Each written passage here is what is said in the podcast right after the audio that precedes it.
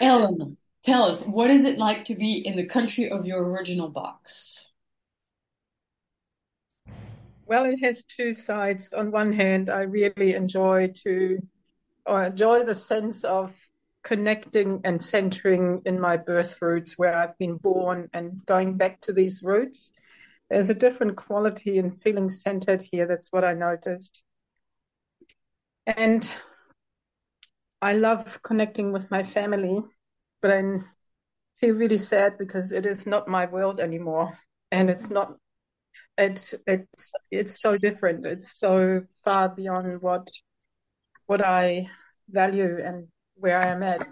And I've joyed to see it, and sadness as well, that it is so different. And yeah, having the consciousness of boxes and seeing them alive so strongly and where I came from. And yeah, I just had such a déjà vu the other day where I heard my mum saying something in a tone that I know from myself. And I was just shocked for a moment. So yeah, it's very intense, but I feel a lot more spacious and being here and with the purpose to connect, and especially to my lineage of women before me. Mm. And that having the spaciousness of time is possible. And I feel really, really honored and moved by what I'm hearing and what I'm able to connect with my mum now differently. So, yeah. Thank you. Hey, go, Ellen. Thank you. Welcome, Brian. Go you. Yeah. Hi. Yes. So it's so cool to see everyone. Yeah. Home. Yeah. Well, we've been here in this little box on the flat screen.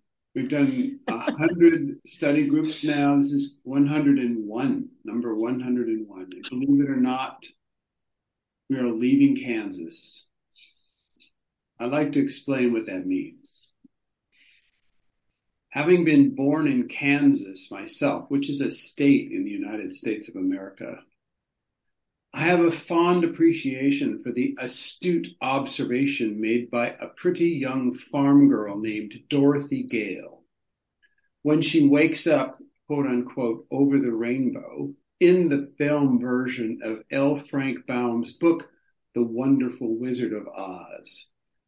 After looking around and seeing strange vegetation, midget munchkin people, wicked witches, and red ruby shoes, Dorothy somewhat nervously says to her little dog, Toto, "I have a feeling we're not in Kansas anymore." So you too are about to exit Kansas, meaning us. We leave behind us discussions of ordinary and extraordinary human relating and cross over into archetypal domains where we will find our own varieties of strange vegetation and interesting elements, including underworlds, upper worlds, the archetypal masculine and feminine, longing, archetypal love, and the possibility of what I have named countenance, elements that come into play as we build substance in the realization of radiant joy and brilliant love, definitely not Kansas anymore. So if everybody could take a deep breath, make sure you have your energetic center located on your physical center, and then click your clicker, make a grounding cord from your center to the middle of the earth, and at the count of 3, please tell me out loud, What color your grounding cord is? 1, 2, 3. Go orange. I'm blue. And make one more click of your clicker, and it's your bubble of personal bubble of space to declare your personal bubble of space. And if you want to, you can click one more time to hold the energetic workspace that the study group can happen in, which is, it's most easy for me to make it when I just make a cube around the entire planet Earth, because you guys are from all over. And then you click your clicker to make that cube, and then you take a deep breath, open your eyes, and it's a kind of a celebration that we've gone through ordinary and extraordinary domains, and we're entering this thing called archetypal domains. And I have a feeling we're going to have some interesting conversations in the next weeks about what we're up to here. So without further ado, I would read a little bit to kind of spread out a kind of a foundation of the territory that we'll be entering together to explore. I'm on page 245, and it says, it's the chapter called Archetypal Relating, Archetypal Love. As exciting as this new archetypal domain may seem, the direct physical connection to an unlimited abundance of unconditional love and joy may threaten the foundations of your reality construct. Changing your worldview and your concept of who you are drastically and rather irreversibly. This connection to radiant joy and brilliant love may irrefutably confirm the existence of a reality that you may have only glimpsed before. Part of you already knows it exists, while another part has been avoiding it with a vengeance. Basically, we've been trained to avoid it. And this denying part will attempt to keep you unaware of what it has been doing. The denying part will try to avoid you discovering how it's been blocking your experience of this. So the experience of radiant joy, brilliant love is undeniable because it is physical. The actual experience of it is physical. Yet you cannot adapt to this experience. Instead, it uncompromisingly adapts you. Or really adopts you. You also cannot include the full experience of radiant joy and brilliant love in your present way of being because it will not fit. It will not fit in your present way of being, probably. It is too vast and also too different, like a different vibration or different qualities, different intentions. So entering the archetypal world presumes that you're willing and have the capacity to be utterly annihilated, and then to start rebuilding your world from nothing.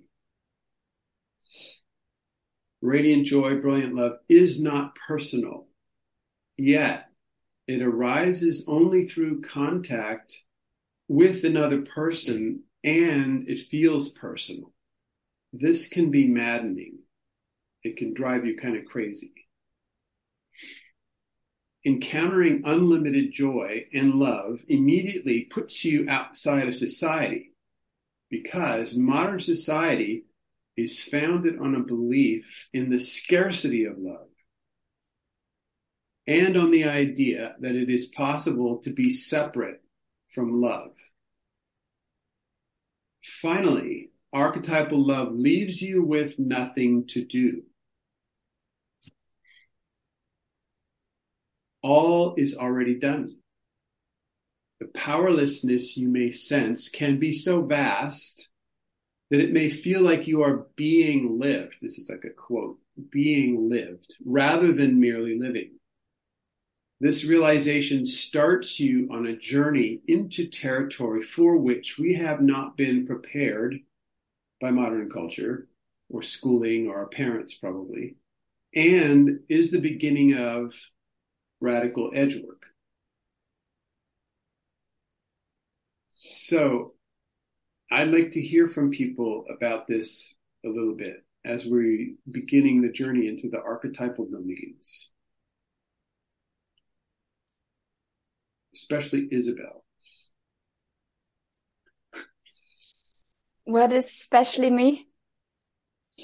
Your ability to speak about archetypal love as that we're not prepared for it and that it can annihilate you so that you have to start over again. Okay. Anybody?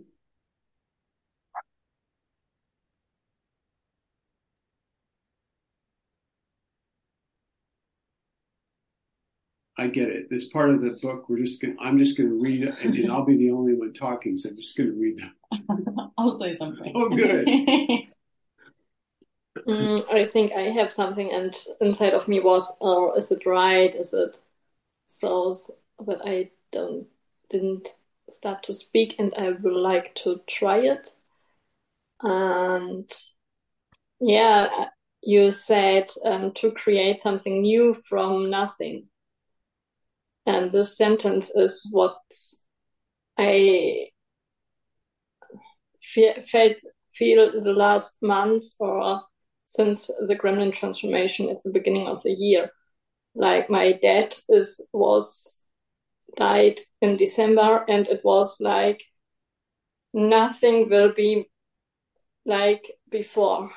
New home, new city, and something on the way, like a new me.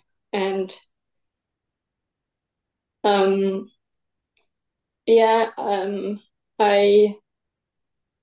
somebody said, okay, you can work at my office. And he said, oh no, it's not actual anymore. And then I was in this new city without a job. And yes, now I'm sitting here without money, with 20 euro for this month.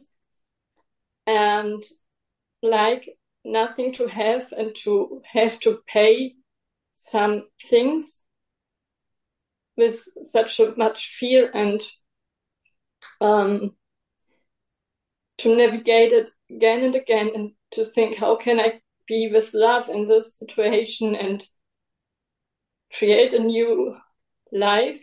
And the last month I died and I died and I died again and again. And this last dying process was like, okay, now it's over. I have no energy to hold something old. And yes, it's on the one hand nice to be back here. And on the other hand is so much fear. How can I create new money? I go work. And all of this money is out of my account because of this open payments. Yeah, and it feels like my dad put all of his problems with money to me.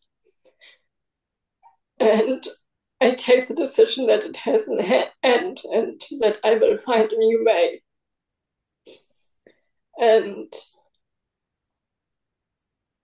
I see that I go with it and that I create new possibilities. And I felt love from people who said, okay, and I will give you some money for this or this, that I can go to some labs or something. And yeah, that's what's actually with me. And I would like to hear possibilities, what I can do to create money and to be in love with me and not say, Christina, you should go to some labs because you have no money. And you were so stupid and you was on these labs. And would you do something like this? You have more money now. Yes, thank you. What country legal system are you functioning in? Please? What country is your passport? What country is your legal system that you're functioning in? Germany. Okay. Anybody here know about declaring bankruptcy in Germany?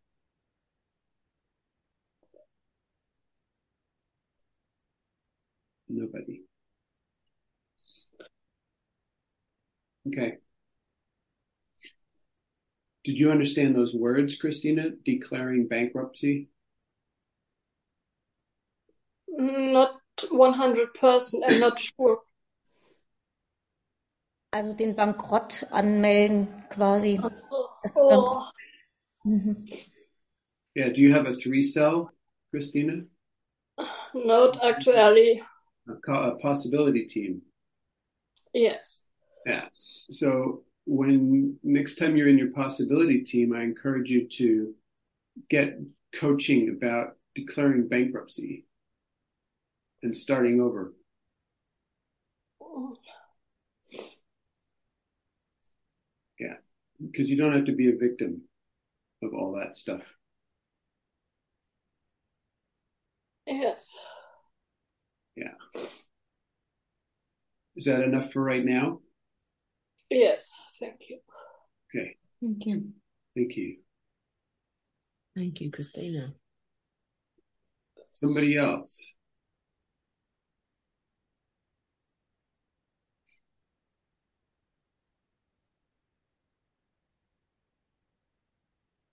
I mean, I just wanted to say a little thing, which is, it's a fine example, Christina, what you just explained of how modern culture wants to occupy our time and energy with those kinds of detail, those kinds of problems, those kinds of worries, so that we do not discover archetypal spaces, archetypal love.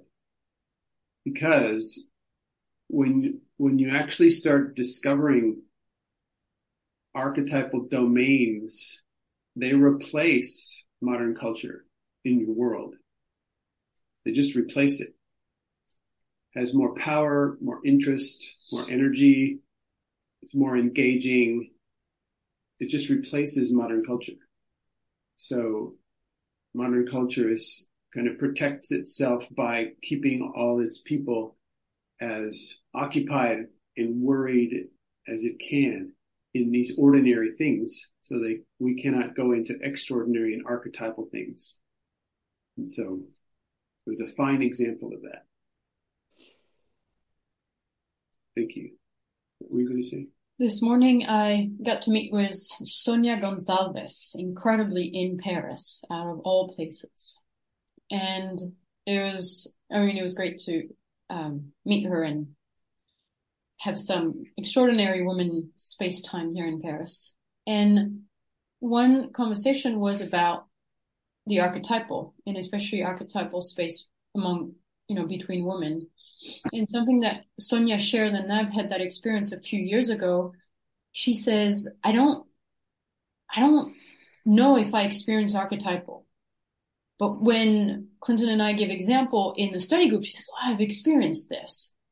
But there's a thing in her that she kept saying, but I'm not allowed.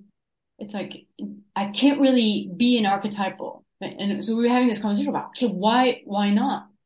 And, one of the belief is that, in terms of, so if you've been born Catholic, is you only experience archetypal after you're dead.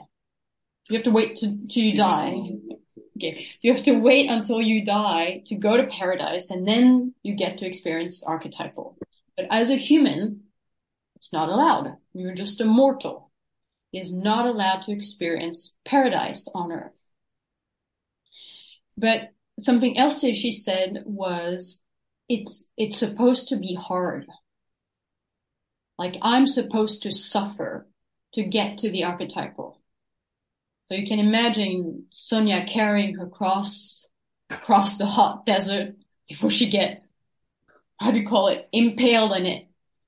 But this is the map in terms of what, partly in terms of the kind of map we've been given about archetypal. I think those two are big maps. Archetypal only happens after you die.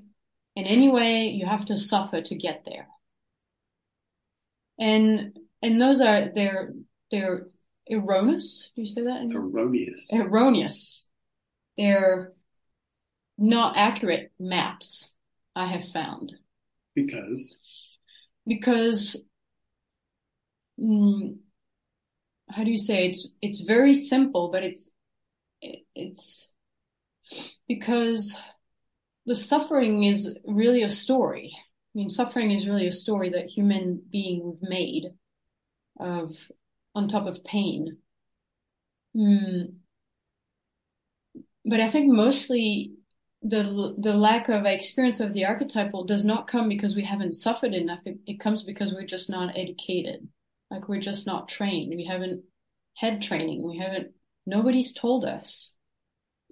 No, you know, and especially I notice like being here in Paris and more immersed in the ordinary culture.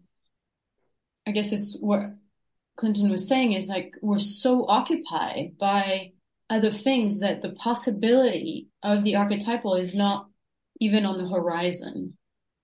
And so, you know, who is doing that research, which is different, really different from a spiritual research. Like the archetypal is not a spiritual path as it would be defined, I guess, by some religion or spiritual path. Like it is accessible as human beings. Just being human and being adult. I'm going to spin off what you said. Okay? The other night, and Chloe and I were strolling around at evening time through certain parts of downtown Paris. We ended up at the Louvre and approaching it from a different angle than I've usually approached it, which means through the large buildings that they've constructed. And the Louvre used to be the king's palace, is yes. That right? And so this thing, it was evening and there were not so many people there. It was like walking through this massively artifacted architecture with these Greek or perfect triangles and so many sculptures and symbols from ancient Egypt. And just the space itself, the whole thing is archetypal. And as we approach through the hallway and open up into this space where this giant pyramid made out of glass is, it's all an archetypal space, but what's happening in there is skateboarding. That's what's happening in the space. People are doing roller skating, skateboarding. Nobody can sit there and relax or be present to what's going on because you get run over or used as an obstacle in a skateboarding slalom. And so, and there's dogs and kids and whatever. So the humans are taking an archetypal domain like that and shitting on it, essentially, to make it comprehensible for them or inhabitable for them. If it was an archetypal space, the people could not inhabit it because they would have no relationship to the archetypal nature of the space. There's a song by Paul Simon. I don't know the name right now. It's probably could be called Baby in the Bubble. Or there might be another song, but it's a song where he's feeling like a stranger in a strange land. And he's walking through and he feels like cattle in the marketplace. There's all these people, you know, pushing this way and going that way. And he's in the crowd of people and he feels like a cow in the marketplace with all the other cows until he looks up and sees angels in the architecture spinning in infinity. Hallelujah. And he finds that the archetypal is in fact alive, but it's not normal. It's not ordinary. So I love that song because of that, because it's just a reminder that we can find extraordinary archetypal. We can find the archetypal. And the question is, can we inhabit it? Can you inhabit it yourself? And can you relate in the archetypal domains? So this is where we're going on this part of the journey. So some other comments from anybody as we're getting ourselves together to start on this adventure? So what I observed in my life is on how I so far interpret as archetypal is when I'm creating art and something appears and I have the thought that is not coming from me who creates this, where's this coming from? So it feels like it's not made by me, it's made through me. That is one category where I experienced that, and another one is by in teaching, when I say to my students things I didn't know that I know it. I can't remember that I read it or learned it by myself. They are just coming from somewhere else, and this experience through me for a specific purpose is for me very common. But what you read in the book before, in this creating archetypal love and starting from the nothingness, I had two interpretations. The first interpretation was from the nothingness, then I have no idea, I have nothing under control, and there was immediately fear. And the other interpretation was, but relating for me often is so painful because all of these emotions and all of these fucking experiences where it doesn't work, where just relating doesn't work, and I have so much fear of human beings that I saw this chance if there is the nothingness and they don't have all the shit and interpretation and I don't have all this shit and interpretation, that there is a chance in it. And immediately came the fear, but who will come to me to create from nothing? And then there was the fear that if there is no one else, and it's not under my control. If there is something who wants to create that with me, then what? Then how can I create that? So both interpretations end up in fear and in sadness.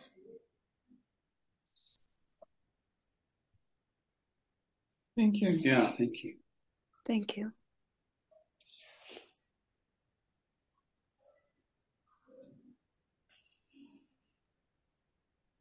Mark, were you about to say something? Yes, thank you. All of these people are touching on what I want to express, and the tricky part is to use words to express it.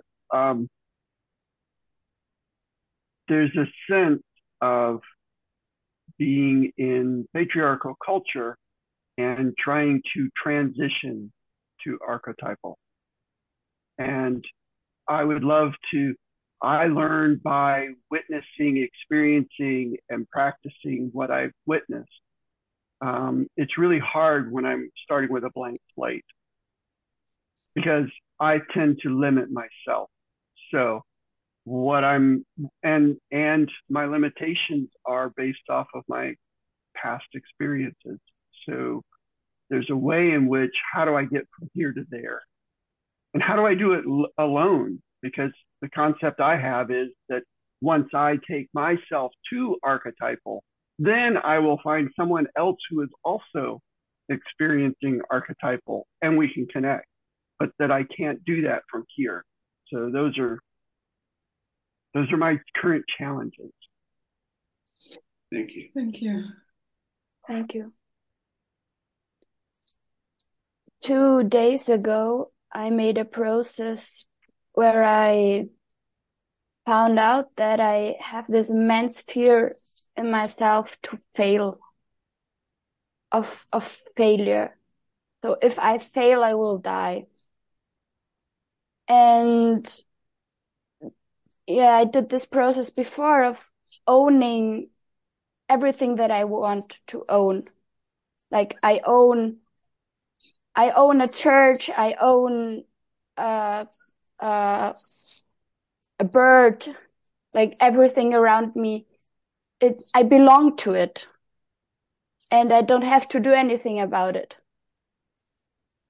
And I saw that this failing has also to do with who decides that I fail or that I'm not failing. Who is deciding it? And what is failing in the end? And this is really, this failing thing is really stopping me from entering this archetypal domain, because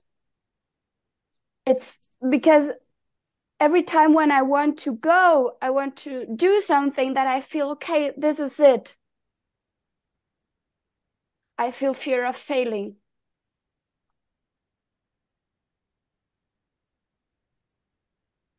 And I experienced sometimes this archetypal domain when I did this Good Girl Busters with Eva, where we had the experiment was to nourish one body every week.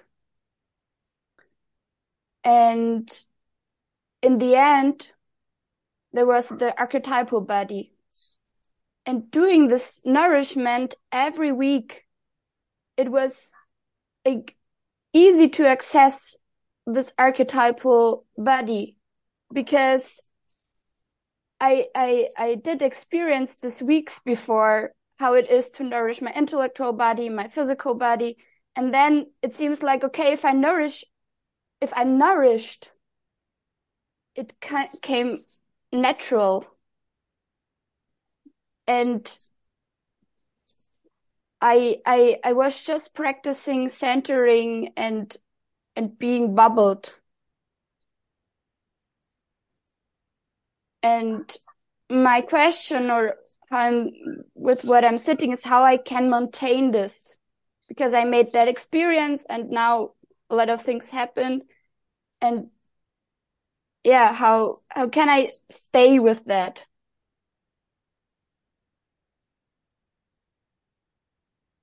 What did you come up with?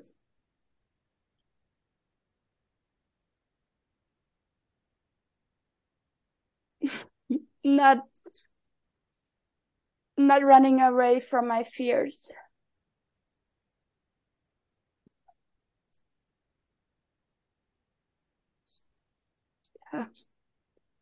And I was not conscious about that I was running away from my fears. It was just happening so fast, and then my gremlin took over, and then I did not notice that I was running away from my fears. And now I'm practicing this really to fear. What do you have for me? Yeah. Great, thank you. Thank you.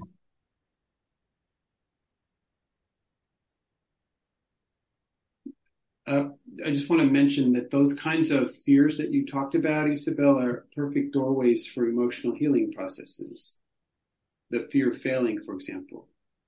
And it may have layers, so if you did one already, please, if the emotion comes up again, the fear of failing, that's just the next layer, that's all. So they're not always so easy, in terms of being simple, but they have layers, and they can even have up to 7 layers as far as I've discovered so far. So just go to the next one. I also recommend, I think when I say we, Clinton and I haven't really talked about it enough, called this process called mimetic engineering. And it has to do with getting a grip, let's say, transforming your mimetic construct. And if you have a mimetic construct, you know, which could be your case, Isabel, you know, it could be just an old decision, you know, I'm a failure. You get like, and that would be handled by an emotional healing processes, and you would shift your decision, get a new identity, and you'd be on your way, you know, and it could have processes from past life that could have layers, things like that. But what I notice is when somebody has a construct and they start doing emotional healing processes, they're sort of moving around the construct, trying to find a crack in the construct. But the thing actually never really goes away until it is handled, until it is cornered. You know, in English, it's, I don't know how you say that differently. Until it's, you know, you see it really, basically.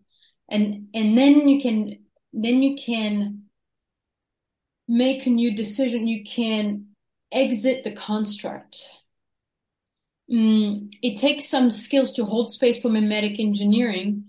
There's about 3 people in the world I know who can really hold that space, including Clinton and I, and a woman called Ana Nora Buena in Brazil. I'm wanting to train other people. New Zealand. Sorry, what did I say? Brazil. Oh, sorry. Ana Nora Buena in New Zealand. Because after, especially for people like us who've done a lot of work, who've done, you know, dozens of emotional healing processes, until the core construct is not touched upon, it will block. Like, it will stay there and it will block.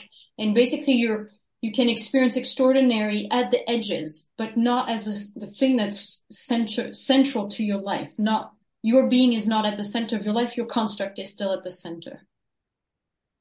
So, you know, start the emotional healing process. And if it seems like it's just not being taken apart, consider mimetic engineering. Yeah. Thank you. Thank you. This book was published, I think, in 2007. It's so 17, 27. It's almost, you know, 15, almost 20 years ago. And I've talked to different people who've said they've read the book. Yet when I actually talked to them, they admit after a while that they actually read 2/3 of the book. And they didn't really make it through the last part of the book.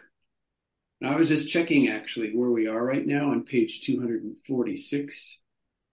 And before, you know, there's actually a distinction area in the back and an index in the back and all this stuff in the back. But if you get to the last part of the actual contents of the book, it's about, we still have 240 pages to go. So we're really about halfway through the book. And so the book is really, it's a lot about the archetypal. But that's the place where most people stop reading. They get partway through, you know, get to this part and they just don't make it. So did any of you ever make it through the whole book? I mean, I did. Okay. Well, all right. Okay, well, if you want, she read it 4 times. Ingrid? No, Ingrid. Maybe that's more than me.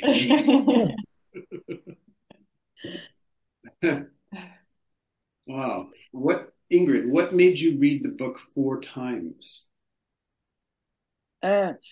Each time I read it, I discovered new facets.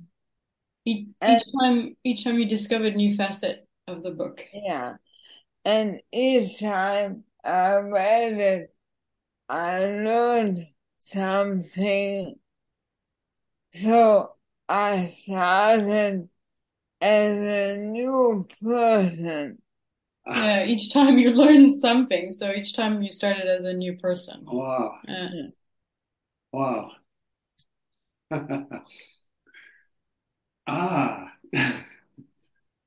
Okay, then. I get a new perspective on that. Wow.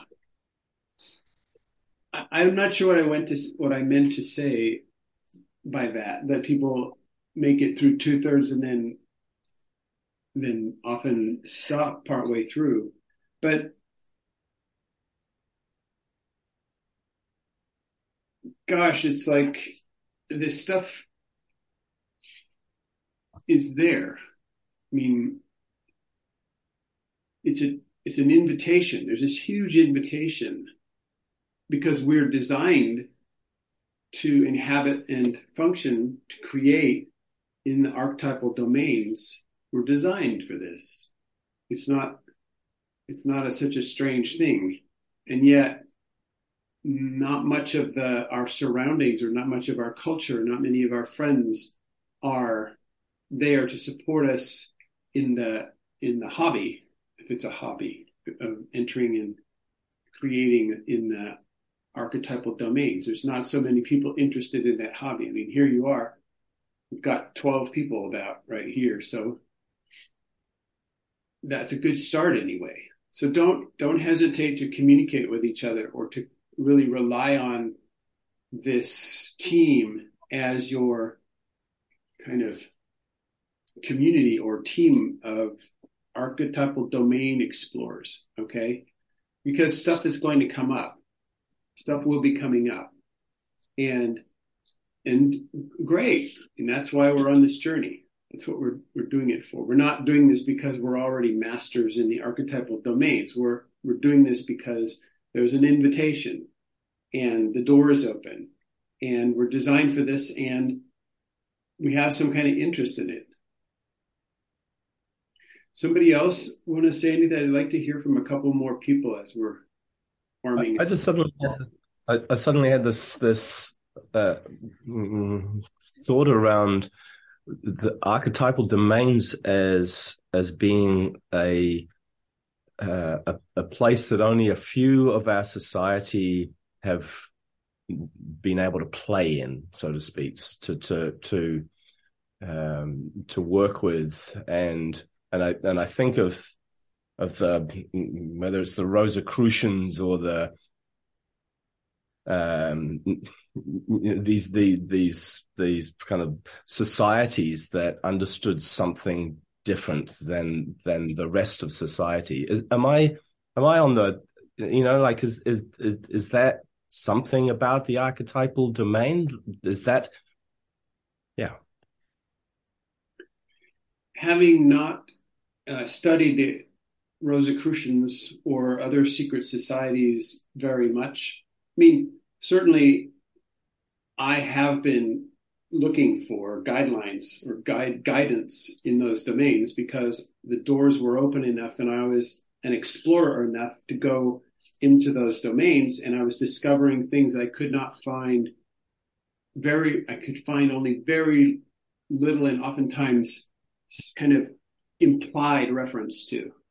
So in all my research in the secret societies and witchcraft and what's that other stuff called? Esoteric and spiritual, and there's more, these kinds of domains, magic, you know, sorcery, this kind of, all the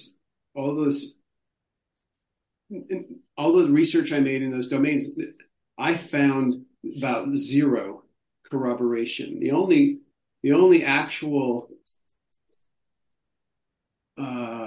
resonance I found in anything turned out to be, and I think it says it in the book. We'll get there in the book, but it actually has to do with early first century Christian love feasts that were occurring in the catacombs for a while. At the very beginning of the early Christian love feasts in the catacombs, there was some literature which I could never find again, strangely enough. I think people were somehow afraid of sharing whatever they could find about it. Anyway, there was some resonance there in what But what became obvious was that the love feasts were quickly, you know, they did not drink water. They were drinking wine. And so as soon as you have your first glass of wine, the alcohol demons come in and take over the space, and it became an orgy instead of an exploration in the archetypal domains. So it was just destroyed right away. Almost as soon as it was born or discovered, it was destroyed in that game world, in that early Christian game world. Yeah, and I did not find it in the tantric or anything else. Like no other place have I found anything. So I was curious because you said that when you were walking through the buildings around the Louvre, that you saw these symbols of. Yes. And so where I kind of that like yeah. Yes. So the map is not the territory. You know, and so they were drawing maps. You know, they're using architectural structures as maps. And so, interestingly enough, I think the map can reflect the territory, even to somebody who's never discovered the map before, did not draw the map. But there are people, but the map makers, you know, the ones who had this esoteric, symbolic knowledge of whatever they were studying, I don't think it gave them access to archetypal domains. Otherwise, we would not have the kind of governments we have today on planet Earth. We just would not have those. They would not have been able to take over. So there's not much. You get what I'm saying? That. Well, the map is not the territory, yeah. So, yeah, there's symbols that are pointing to the archetypal domain, but they're not. But I'm suspicious they could not occupy the territory. Sadly. But I'm trying to grasp it. Yeah. And Chloe, you said it well at the beginning, your conversation around it has to be, you have to suffer, and it's something that you get to after life. It's like, yep, I definitely can relate to those assumptions or those beliefs. So yeah, I'm grasping at it. Thank you, Catherine. Just to let you know, we've exited the ordinary and extraordinary parts of the book, and we're sticking our first toes in the archetypal part of the book, and we read some of it already, and then we're considering that, just considering the archetypal. So people are sharing about questions and discoveries or anything like that. There's a couple more people. It'd be great if they would speak. Yeah. I knew in 2007, Clinton, and I haven't read to the end of the book because I didn't have the matrix. It's taken that long in my own system to get to the wild ride I had with Gabrielle a few weeks ago, where now I know love isn't for me. I can source it for spaces. And turning up here last Thursday night late and then really cavitating the culture I want to live in. And none of the old bullshit story of, oh, this is James's place. It was like... I went and owned the kitchen. And like Sonia was saying last study group, and a bit like a really old movie called Babette's Feast, I created a feast when I claimed possibility management as my tribe at the lab in March 2019. I did it this last Saturday and created from who I am, and it was such a joy creating the energetic space, the archetypal space, the physical space. So yeah, go and own, cavitate the culture you want to live in. Thank you, Jen. Thank you. Thank you. Briar, you were starting to say something? Yes, the discoveries I've been making on this call this very early morning, and it's, I'm just looking at my book. The sense I'm getting for myself around the archetypal space is I not only have a part of me stopping myself from entering the archetypal domain, I'm stopping myself from identifying it. So even when I'm in it, I don't know that I'm in it. And because I'm relating from a different lens, I'm relating from this lens of fear. And that is distorting what I'm seeing.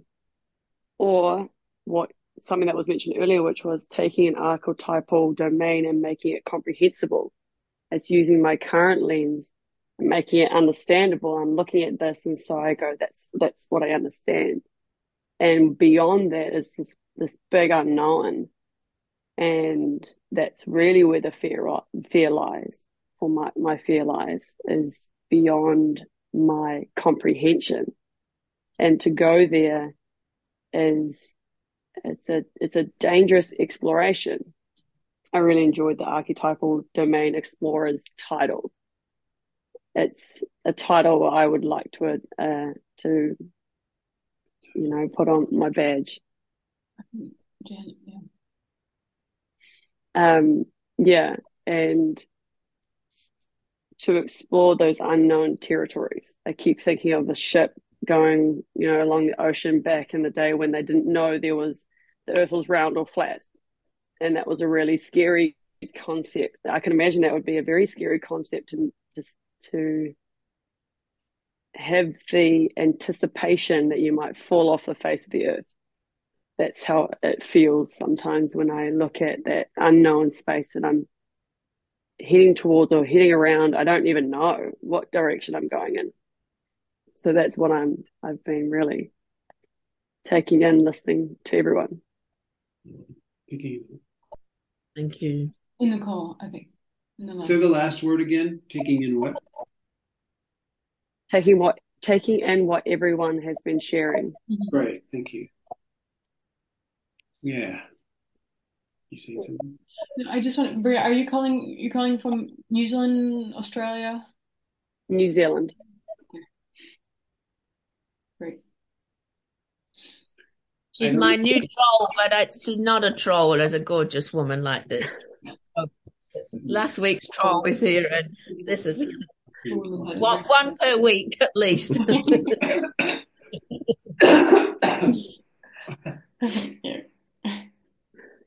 I didn't never thought I would say this example, but I'm thinking of the second or third, whatever, or fourth, I don't know, Pirates of the Caribbean movie, where they are taking their pirate ship and rocking it until it flips all the way over, and they find themselves in a whole new world. And it's, in a way, the world operates differently, has different laws of physics almost, has different purposes, and of course they don't explore those things, they just make a slapstick comedy out of it. But the multidimensionality of the universe is rather well known. It's, it's our universe is famous for being multidimensional. And so we're not taught about that in ordinary ways. And so yet we have the senses to perceive sort of what spaces we're in, and also to navigate and cavitate and inhabit other spaces. And so, we're opening up those capacities in ourselves so that we can be in a physical space where other people are inhabiting the ordinary world or maybe the extraordinary world. And you have this ability to source, like Janet said, to source an archetypal space for you and somebody else, and or maybe a couple other people, without having to, destroy the rest of the spaces. You don't have to conquer or destroy the other spaces. And then what you're up to will probably not be visible to the people in the extraordinary and ordinary worlds. They just won't even notice what you're up to. And it probably won't even bother them, that they don't even notice it. So it can bother you. I mean, the way it bothers me is basically how few people are doing that. You know, how few people are bringing that potential alive in their daily life. And so, but that's mostly the way that it bothers me, just that there's this huge potential that's not being called forth. Is anybody else would like to say something right now about as we're doing, getting ourselves together here? I would add maybe one of the beliefs about the archetypal, you know, along with the ones I mentioned earlier in the call, and maybe this idea that like a belief about how we would feel, like what would be the experience. And maybe it would be a belief such as it would be this infinite bliss, something like that. And that's only if you're in infinite bliss, then you're in the archetypal. And in my experiences, it's really useful to be able to feel all four feelings and to be able to navigate those four. And even if it's called radiant joy in the book, that joy is, I would not equate it to one of the four feelings of joy. It's a different kind of joy that includes all four feelings. And so as I'm adding as one of the beliefs that it's not just this pink bubble of bliss. Yeah. In terms of looking, it's like what you were saying, but yeah, it's like looking, how do I, it's a sensation, it's an experience, it's an experiential distinction. It's a different space, it's a different universe. And how to even notice it. And so if you're looking for the bliss, probably you're looking in the wrong direction. Like that. Thank you. I remember that I was part of the ATB last year. And we had the exercise to have a being-to-being connection with the other person and to have an extraordinary conversation. And I did not notice how tense I was because I felt fear. Okay, now I will talk from the unknown and blah, blah, blah. And Lisa came by and made one simple move. I remember also that we put our box in our hand. We shrinked our box and put it in our hand like this. And the only thing that Lisa did is she touched me. And how she touched me, it was obvious for me that she was bringing my attention to my tension that I had in my body. And it was not possible for me to shrink my box down with so much tension that I had in my body. And when she did this and I noticed this, I entered this extraordinary conversation with the person in front of me. Thank you.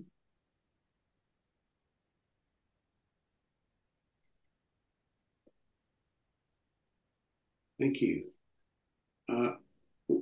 One or two more other people? People didn't speak yet? I'm not sure. That's good. I feel glad about that. I mean, it might not be okay in your home culture to not be sure, but in the culture we're headed, it's a fundamental beginning point. Not being sure. There are two situations alive, and I'm coming out from a space where I hold space for six people, or together with six people, we did anger work. And an hour before, I had a coaching with a volunteer. She's coming from Hong Kong. And her necessity or what she was moved with was, what do I really want? And I went into this direction of telling her, hey, there is something like an archetypal body and an archetypal ego state. And through the anger work, she realized that she suppressed her feelings all the time.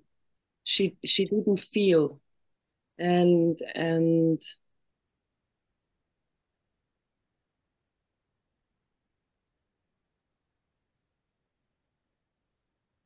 I'm standing here looking or witnessing these things happening. And I'm aware, oh my God, I did something. And she will be here in three more weeks. And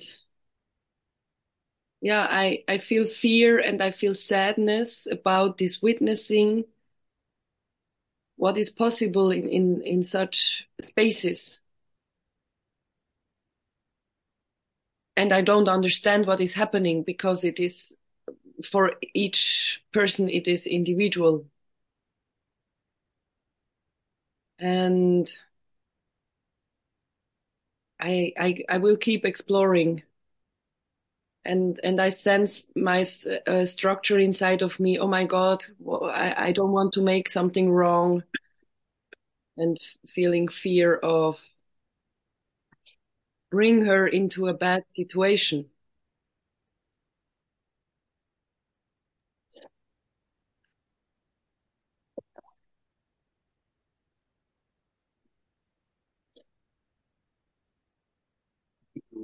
Yeah. Could you, Katrin, just make sure you have a little 3-cell about that.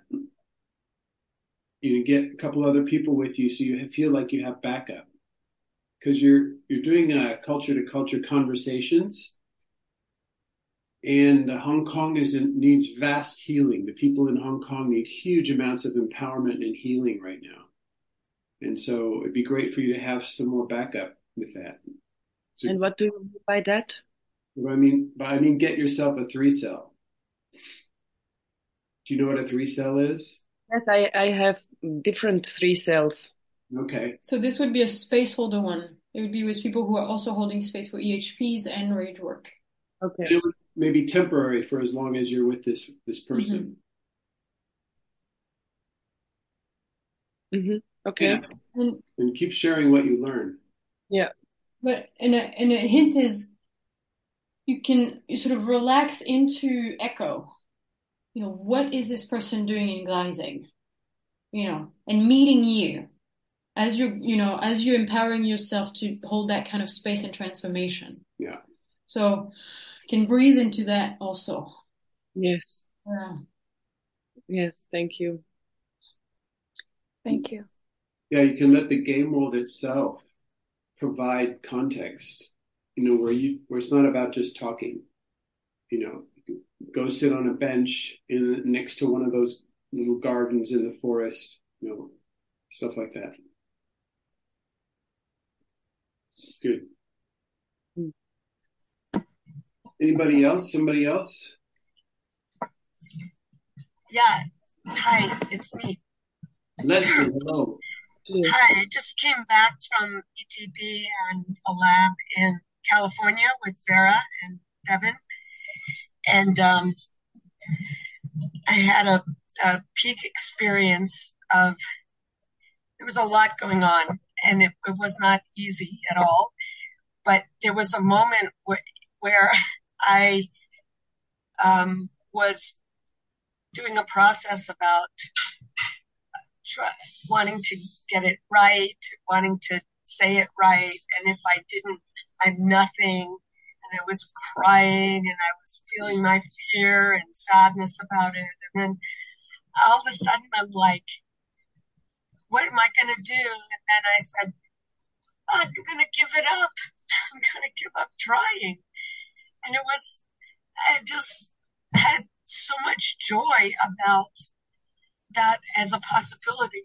And I've certainly thought of this before, but to feel it in my body, it was a thrill. and it just lightened me up a lot. And I think I had more access to my feelings than I have in some of the other spaces. So, yeah. Thank you. Thank you. Thank you. Anybody else?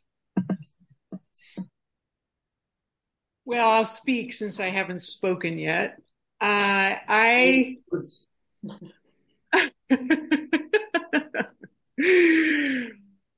doing what I can to be in the extraordinary, I'm enjoying that. And occasionally I might step into the archetypal and enjoy that too. And what I'm really, what's important to me is that woodpecker is putting holes in my house. I'm serious. Your slingshot out, man. He just started pecking. And that's kind of a metaphor, isn't it? So it's really important to me not to judge where I am, or because I can do that really well. And so just to take one step at a time in whatever direction in the directions that are important to me. And yeah, and go at my pace, and also push myself in the groups that I'm with, the support of the groups that I'm in. Yeah. So for me, I just feel like I'm going to be on this. I'm going to learn about the archetypal. I'm going to learn more about the archetypal as we read about it and explore it.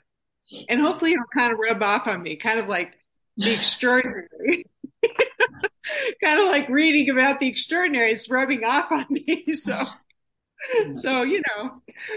one step at a time. No, that's perfect. Thank you, Phyllis. It's really how it goes. Maybe all of us, but I particularly can remember hearing about stuff that I never heard about that was possible to even hear about before. And it just made, there was no place in me for that to land. And then I hear a couple of years later, I hear about it again, and then it goes, oh, I heard about that before. So then there's a place for it to land, but I didn't understand it and I could not use it. And then the next time I hear about it, it's like, oh, wow. Okay. And then the next time, somebody asks a question and then I can even talk about it. And then I learn about stuff that comes through while I'm talking about it. And then it's like that. It just happens at its own pace. And that cannot be forced. It's just a horrible thing to try to force that. And then it just cannot, because matrix is required for that stuff to land in us. And so, yeah, but it's still, if I never made the first attempt to be in these spaces where people were talking about stuff I never heard of before, the process would not have started. And so as uncomfortable as it was, or confusing as it was, and it's even just to be clear in this space, no question is stupid. No question is too kindergarten or whatever. All questions are allowed. So please, everybody, ask questions as we go through the pages of the book and the distinctions and the examples, because it will bring it more solidly for everybody. So if you have an urge or a question or a puzzlement or whatever, just put your hand up even before you know what you're going to say, and we'll go there for a while. That's what this is for. So thank you for saying that, folks.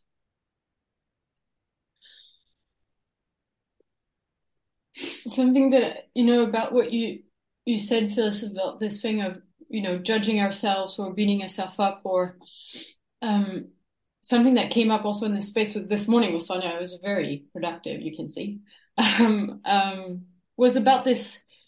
We're noticing this this strategy of trying to control our ordinary parts, or like our survival parts, and to judge them, to try to stop them, to like being like, what's my purpose? Like, who's talking? Having this like rule-bound monster inside of us, trying to control these ordinary part of us, with the hope that then we would get to the extraordinary, or that we would get to the archetypal if we could finally put a grip on a muzzle. Yeah, a muzzle on the box and gremlin part of us. And then what we noticed was, okay, but that makes us completely dead.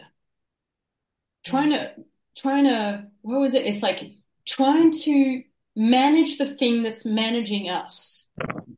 Keeps you in the ordinary. Yeah, it's like putting like a box on top of a box or something like that. Try to grip the box, and then the question was, okay, well, how do you access? How do you live in the extraordinary or even the archetypal if you don't get a grip on your gremlin? Because the gremlin will come out and create low drama and be adaptive and have survival strategy, and the box will, and that was really this discovery of.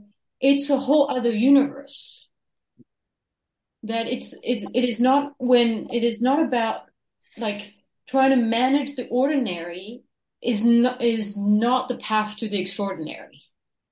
That it works in a different universe, and it takes different resources. Like it takes different relationship to the world or something like that. And the box and gremlin comes along.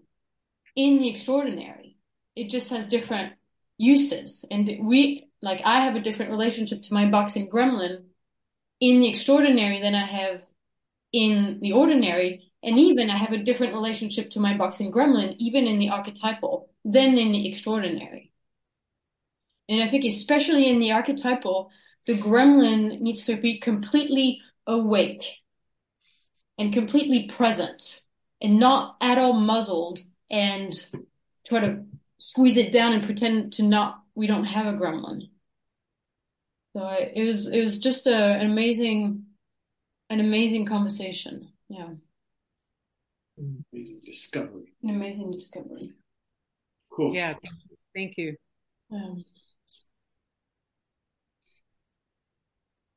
Interestingly enough, the next section in the book, section 8A. On page 246 is you cannot get there from here. Cannot get there from here. We may as well get straight to the point. You cannot shift human relating, whether our ordinary or extraordinary, into archetypal relating because they exist in completely separate domains. In each moment, we're creating either human relating, ordinary or extraordinary, or archetypal relating. Each operates under its own set of laws. They do not blend or mix. We cannot be in one and in another at the same time. Consciously or unconsciously, we choose and commit to human, extraordinary, ordinary, or archetypal through each move, each gesture. Even the tiniest actions determine your choice. The idea of shifting relating to archetypal relating, ordinary human relating to archetypal relating, is like the idea of shifting the board game of backgammon into painting oil portraits in the style of Monet. It's a completely different domain of operating. Like in order to start oil painting, you and your partner have to put down the backgammon dice, fold up the board, put the game away. Then you can set up an easel and a canvas and choose your brushes and arrange your partner into a pose and mix your colors and start painting their portrait. It's a completely different domain. Backgammon and oil painting function entirely differently from each other. They have a different point of origin and a completely different way of going. So the same is true of human relating and archetypal relating. The book is saying human relating is being ordinary and extraordinary, and archetypal is not personal. So it's saying it's not human. So the differentiation is between human and archetypal. Which is really personal and impersonal. Yeah, personal and impersonal. There is a quantum separation between them. Neither form of relating is good or bad. They simply produce different results. When you develop the sensitivity to notice a difference between human relating and archetypal relating, you gain an option that you did not have before, the option to create archetypal relating. So if you don't have the sensitivity, you can't really do it. You can't make the shift. So you're trying to sense the difference, and that gets the doorway. That's the doorway that opens this up. Before making the distinction, you had only one possibility, which is the ordinary, extraordinary human relating, whether ordinary or extraordinary. So it's like that was our only option before. And actually, before we did all the work in the middle of the book, our only option was essentially ordinary human relating. That was our only option. And like Phyllis was saying, it has rubbed off on her. You know, she's been practicing. She has distinctions. She can try new things that she could not do before. And that is a whole different territory. So the same thing's about to happen again in a new domain. The answer is, let's see, is that right? The possibility to create archetypal relating opens up an entirely new universe of additional experiments for you to try.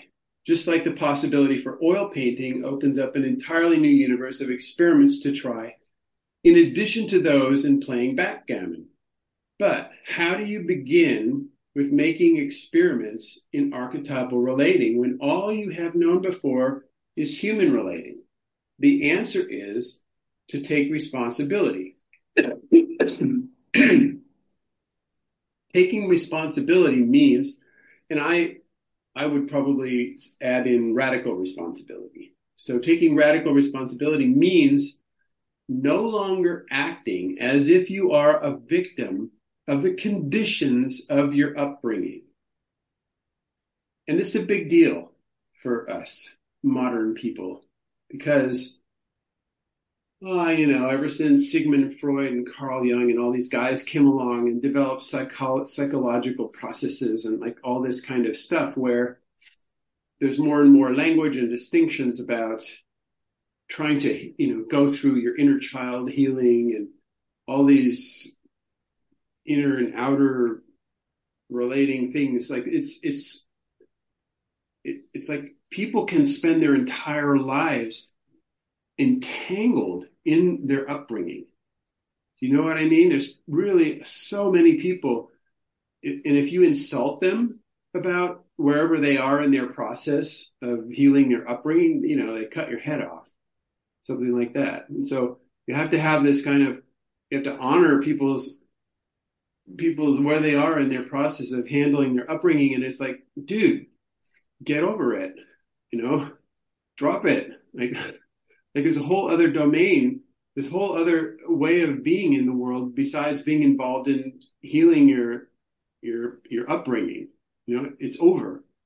And so this is the thing about taking responsibility means like no longer acting as if you are a victim of the conditions of your upbringing. This is a radical thing to say. Whatever your parents or grandparents demonstrated to you, or did to you, or did not do to you, is no excuse. No excuse. The fact that you may have been, in some ways, abused or abandoned or betrayed is actually irrelevant. Can't talk right now. Me Hold neither. On. You too much background. Wait a second. Let me do it. The fact that you may consider yourself to be insufficiently loved is no contributing factor. The fact that you have a tender, sacred place within you that has never before been awakened and caressed is no hindrance. The fact that you do not already know how to create archetypal relating does not matter. This is good news, eh? So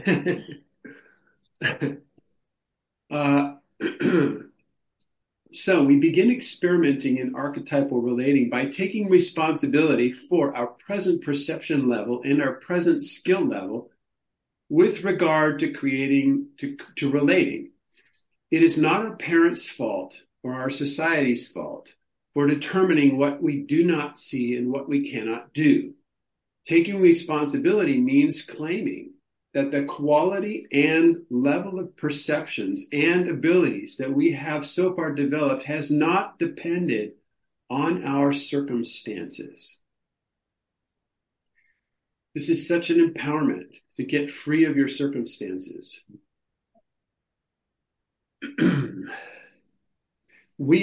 You are now and have always been at source for what you perceive and what you can create out of what is there around you. Taking responsibility at the source level gives you the possibility of expanding your perceptions and abilities so as to create a different kind of relating. Taking responsibility for being where you are is the foundation stone and the always present starting point for being able to create something other than what we are creating right now. You know, there's this saying in possibility management, something completely different from this is possible right now. And it's a core element of possibility management. And that's what this is talking about, is how do you get there? How do you get to the place where you kind of walk through the world representing this thing, that something completely different from this is possible right now. And this is it. It's through taking responsibility. You're not blaming it on your circumstances. Because I'm just going to read that last sentence again. It's kind of long. Taking responsibility for being where you are is the foundation stone and the always present starting point for being able to create something other than what you are creating right now. Through taking uncompromising responsibility, you suddenly stand at the gates to the kingdom of archetypal relating, whereas before you could only access human relating. Through taking responsibility for previously blocking your own perception of the gates, you discover that the kingdom is at hand. Does anybody get a chill down your spine when you hear the phrase, the kingdom is at hand?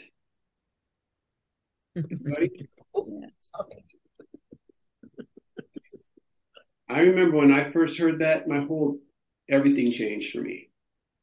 Everything changed for me. The kingdom is at hand.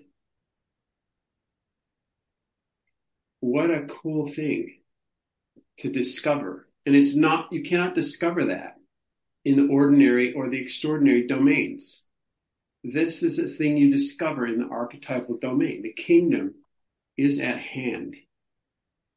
You cannot shift even extraordinary human relating into archetypal relating.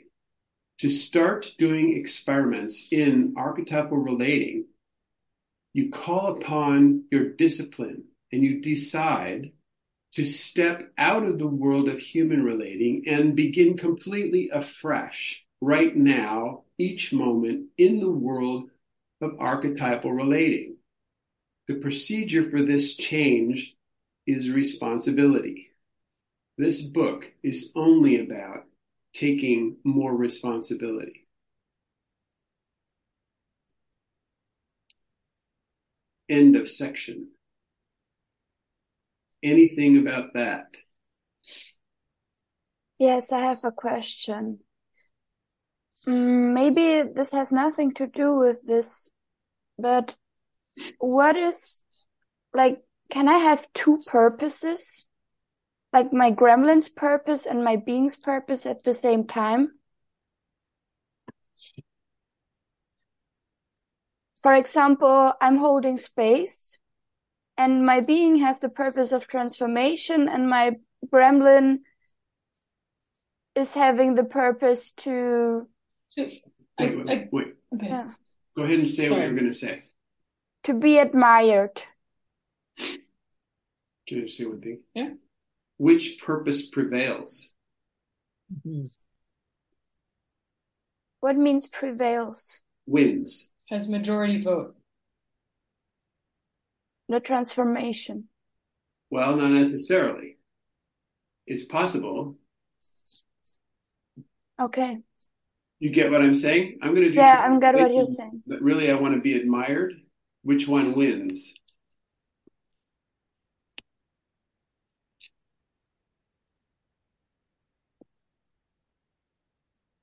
What were you going to say?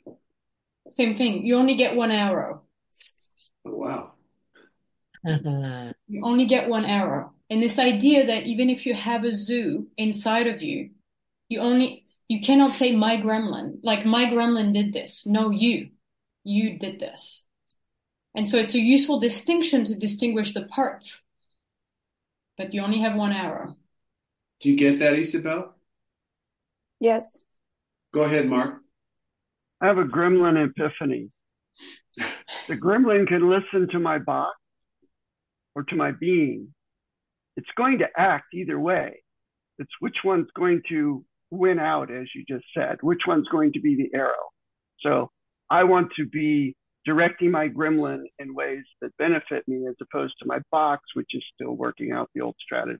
So, right, my box is just like, it's like, we didn't do it that way before. That's dangerous. Let's do it the way we did it before. Over and over and over. And if that's what's talking to my gremlin's going like, okay, no new things then. We're not going to go and try something different because the box says we didn't do it before. So it's a wrestling match for me to be like, no, this is what we're going to do. We're going to do something new. We haven't done it before. It's going to be okay. Yeah, and this thing that Aunt Chloe said is really useful, which is just simply you need a transformed gremlin at your side to do this stuff. So if you're still having this kind of inner argument stuff, mm-hmm. it's just not time. Right. You're not ready. It won't work. It won't stabilize. Well, there's also what Aunt Chloe said earlier about the mimetic engineer. I need to find the construct that I'm working around. Yeah. Because my EMPs are all around in circles, so. Ingrid, go ahead. I'll translate, like, each sentence. Oh, like, sorry, complete. First, I want to say something to Isabel. You want to say something to Isabel? Yeah. There are always several purposes, and the better I know the purposes of my path, the better I can choose my single arrow. There's always multiple purposes. And the moment you know your purpose, the better I know the purposes of my path, then I can choose my arrow. Yeah, the moment you know the purposes of your different parts, then you can draw the arrow. Yeah, and I have the choice. And you have the choice. Yeah. You choose. Yeah. Yeah. Thank you. The other thing I want to say, when you read Clinton about human relating and archetypal relating, when Clinton, you make the difference between the human relating and the archetypal relating. You unfurl said personal and impersonal. And I said, and so I said, the difference is personal and impersonal. Yeah.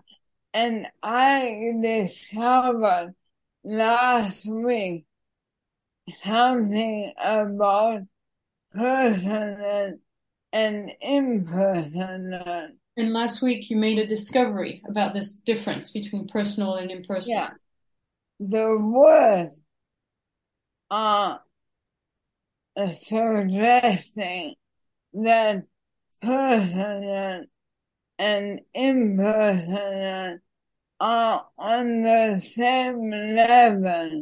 The words are suggesting that personal and impersonal are on the same level. And they are not. And they are not. Yeah. I suffered from taking... I suffered a long time from taking things personally. You spend a long time taking things personally. Suffering. Yeah. And to step to the level of no longer taking things personally is another level. Yeah, and to shift this level of not taking things personally is a complete other level universe. Yeah, and it is in human relating and archetypal relating. It's the same difference. It's the same difference of the human relating, between the human relating and the archetypal relating. And saying simply, no taste things personal is not as easy because you need to switch the point of origin in another dimension.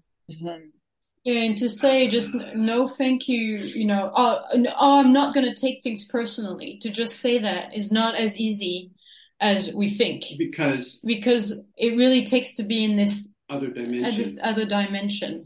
It's to shift. Actually, to do it is to shift. Yeah. And to switch the point of origin. To shift the point of origin, yeah. Into the archetypal, yeah. Yeah. I just want to say, Ingrid, here on the call, I think we can really understand you well, but it's people who are listening to the recording, they can't see your lips, they can't see you, they're not getting the full, so, yeah. I'm so grateful. So, Ingrid, this last thing you said about relocating your point of origin to the archetypal is a big deal. And it might not be written up in this book because we got more clarity about the point of origin after the book was published. And so while we're on this, even though it's far ahead of where we should be, I just want to suggest as an experiment this assertion that I can make, you can make, a person can make.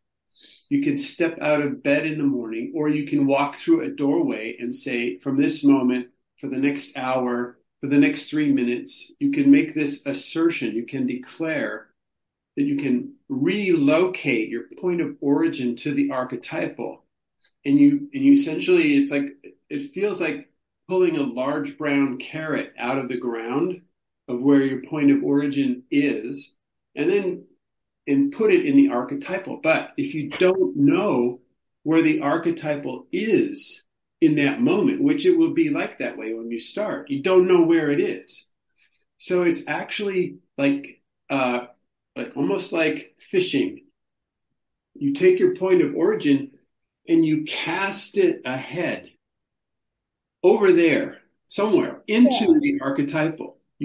So this is one of the freakiest things you can do for yourself, because you have no idea where your point of origin is going to land out there. There could be, this crocodile that, ate Captain whatever his name is in the... Captain Hook. No? Captain Hook, yeah. The crocodile that ate Captain Hook, He could be out there eating your point of origin. So, but you can do this. I encourage you to do experiments like this, like once a day, cast your point of origin out there somewhere and declare it is into the archetypal, and then you get sucked along with it. It's like taking a big sandbag that's tied to your ankle, you know, and throw it over the boat, and whoops, you go with it. And you follow that, you follow to where your point of origin is, and keep breathing. That's the point, is you just pay attention, stay with it, and improvise. So if your point of origin actually does land in the archetypal, you will be amazed. There will be this sense of awe. And just get accustomed to having the sense of awe as your new state. Make awe your new ordinary, like your new home. And then improvise, because you will not know what to do. So, and especially you can do this meeting new people. It's really a fun experiment to do at parties or just meeting new people, strangers.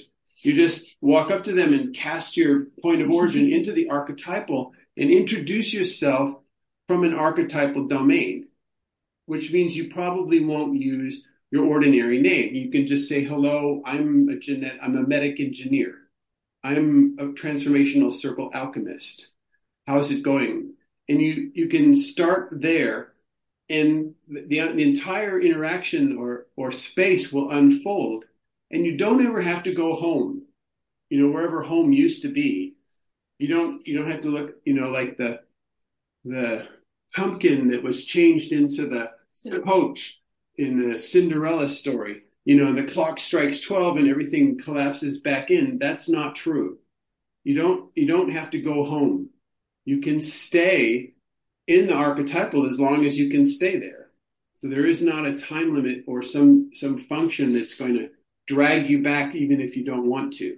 So these are some really powerful and, you know, archetypal experiments to do that are quite stimulating. And, you know, people look at you and you're looking around and then you go like this and, you know, people go, what are you doing?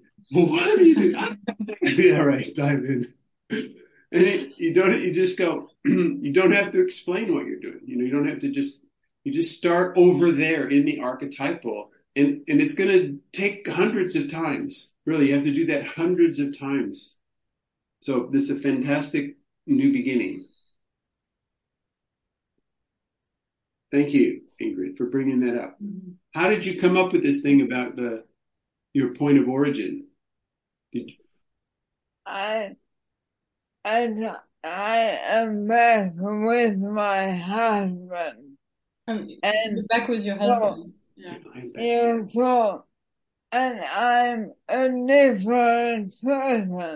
a different person. Yeah. Yeah, I noticed that I have changed, and because of that, he needs to change too. Because you have changed, then he needed to change too. Yeah, but I have changed. And I am very attentive not to apply any old habit of my box, or my gremlin, or my child, or my parent. And to not apply any of your old habits on your gremlin, your child, your parent, your box. Yeah. So I need to throw out my point of origin. So you need else. So you did throw out you threw out your point of origin out there. Yeah. Yeah. Thank you. I feel so alive. I feel so alive, yes. And thank you, Ingrid. And I would like to say something to this point. And there was a situation with a woman from my team and from my old 3-cell, and she knows what words could hurt me. And she was saying exactly these words to me. And I was so inside of me that I could see, okay, it's just her gremlin. That's not herself. And 2 weeks ago, it hurts these words I tell her, and because the pain was so big with another person. And now she copied these words and say it to me again. And I was so inside of me that I could make repeat the sentences and don't go on this low drama and just saying, I laugh with you and I was fine and I am fine with this situation and I can go with her and I glad when we meet each other at the next team or something. So I am really fine and that's so different like before. Yes. Thank you. Yeah. And yeah, I will go out now because I'm over. Okay. I need a break. Thank you for this room. Nice work. Thank you, Christina. Thanks for coming. Bye. Bye-bye. Yeah. Great.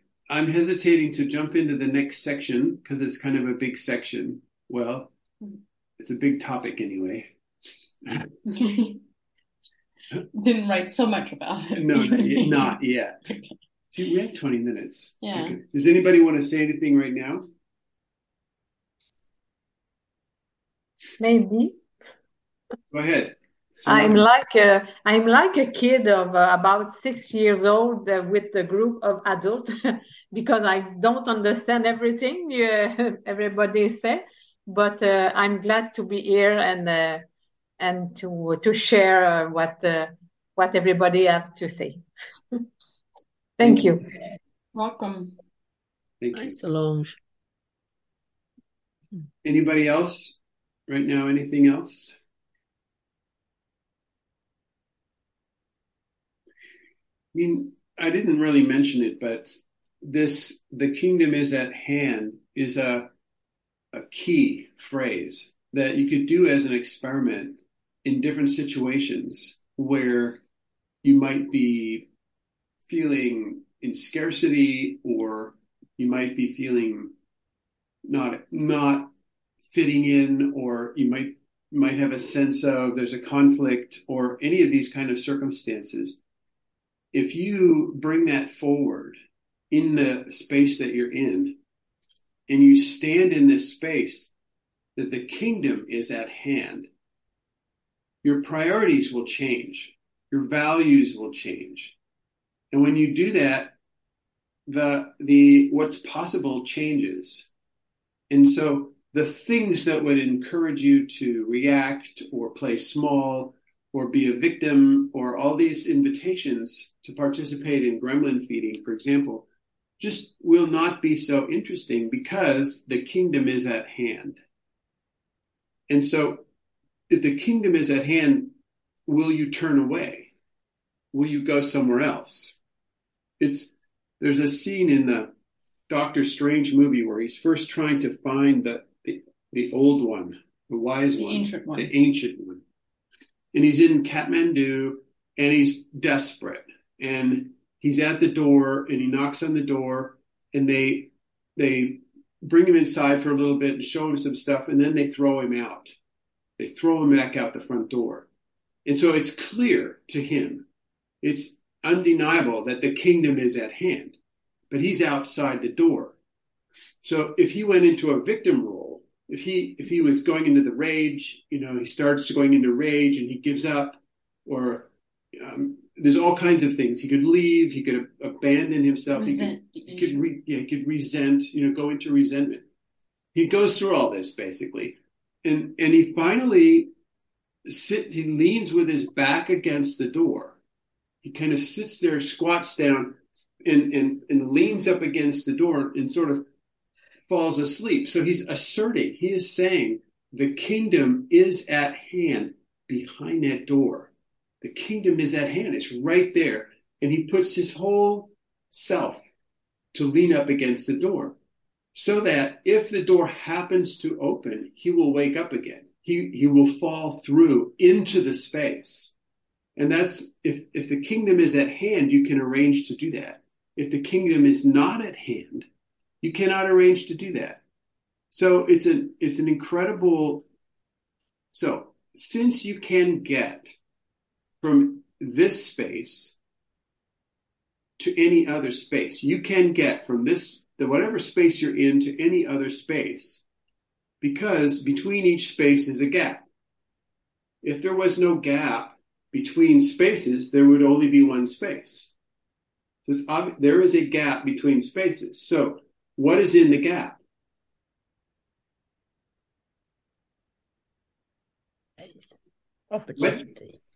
What's in the gap? The door. What is in the gap? Nothing. Nothing. It's a gap. There's nothing in the gap.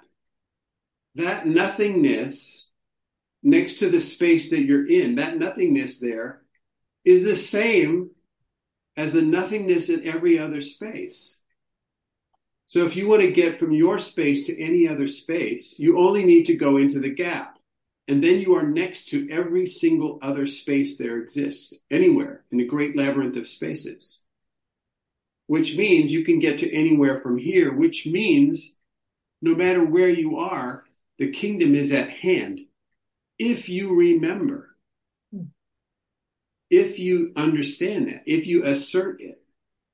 So from wherever you are, the kingdom is at hand through the gap that's between your space and any other space. I've taken a song I learned when I was a young girl, and it was about go and tell everyone the news that the kingdom of God has come. And I've been walking around singing the news that next culture has come. So. Can you make the melody work? Yeah. He sent me to give the good news to the poor. Tell prisoners that they are prisoners no more. Tell blind people that they can see. And set the downtrodden free. And go tell everyone the news that next culture village has come. And go tell everyone the news that next culture has come. Yay!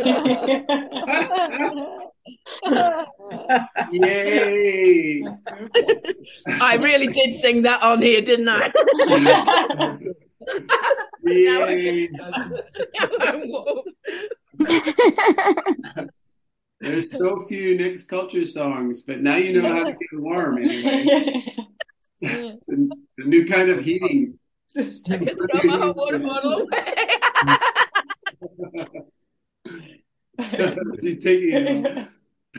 We'll edit the recording of this and just cut that piece out and put it on a separate. Thank you. That's been my swamp song, but I'm not doing that now. No, there are not enough next culture songs yet, so we need them. So thank you very much. That's cool. We can steal other songs and really repackage them. I'll sing my swamp song and put it on one of my websites. All right. Okay. All right. Send us the link, okay? Great. Oh. I'd like to say something about when people speak to us with their gremlins. And that's can you say I when people speak to me with my gremlin? Okay. When people speak to me with their gremlins, it is an opportunity and to then use the skills that I've learned and to step into a different space. And so actually I would, instead of walking away feeling hurt or whatever, I would thank them, say, thank you.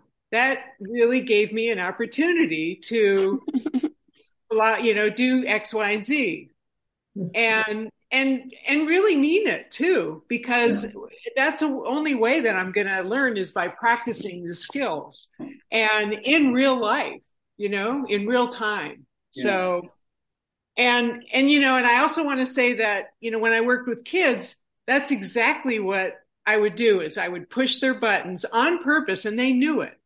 And sometimes they could use the skills and sometimes they couldn't. But that's how they learn. That's how they really appreciated that. Wow.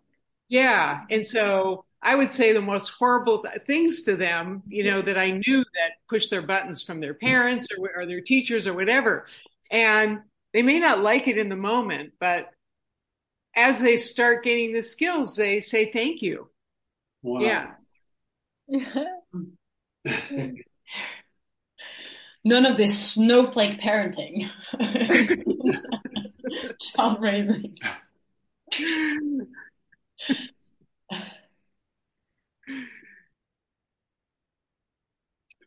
So I was a little afraid, I must admit, to begin to enter the archetypal domains in our study group, because this knowledge I had that people would stop reading the book about now.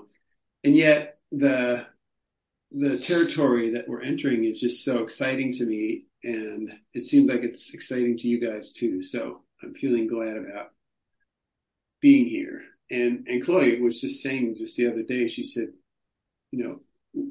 we've really covered territory to go through the ordinary and extraordinary domains to get here.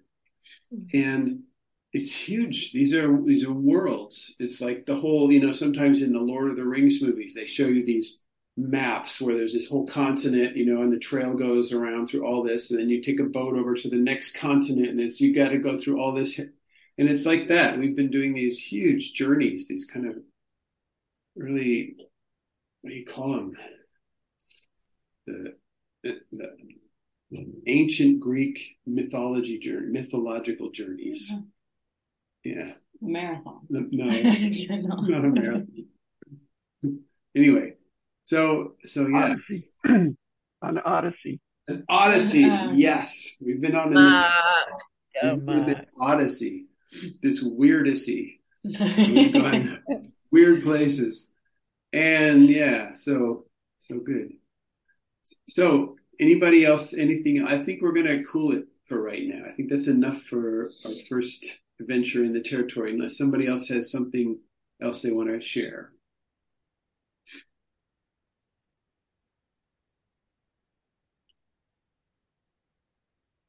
Okay. All right. Well, wait a minute. Here we go. Oh, there she is. Yes. I am in a car, and I didn't want to disturb. Huh? I hope you're not driving. I'm not driving. Good. I'm with my mother and my brother here. Study group while you're driving. Do not do that.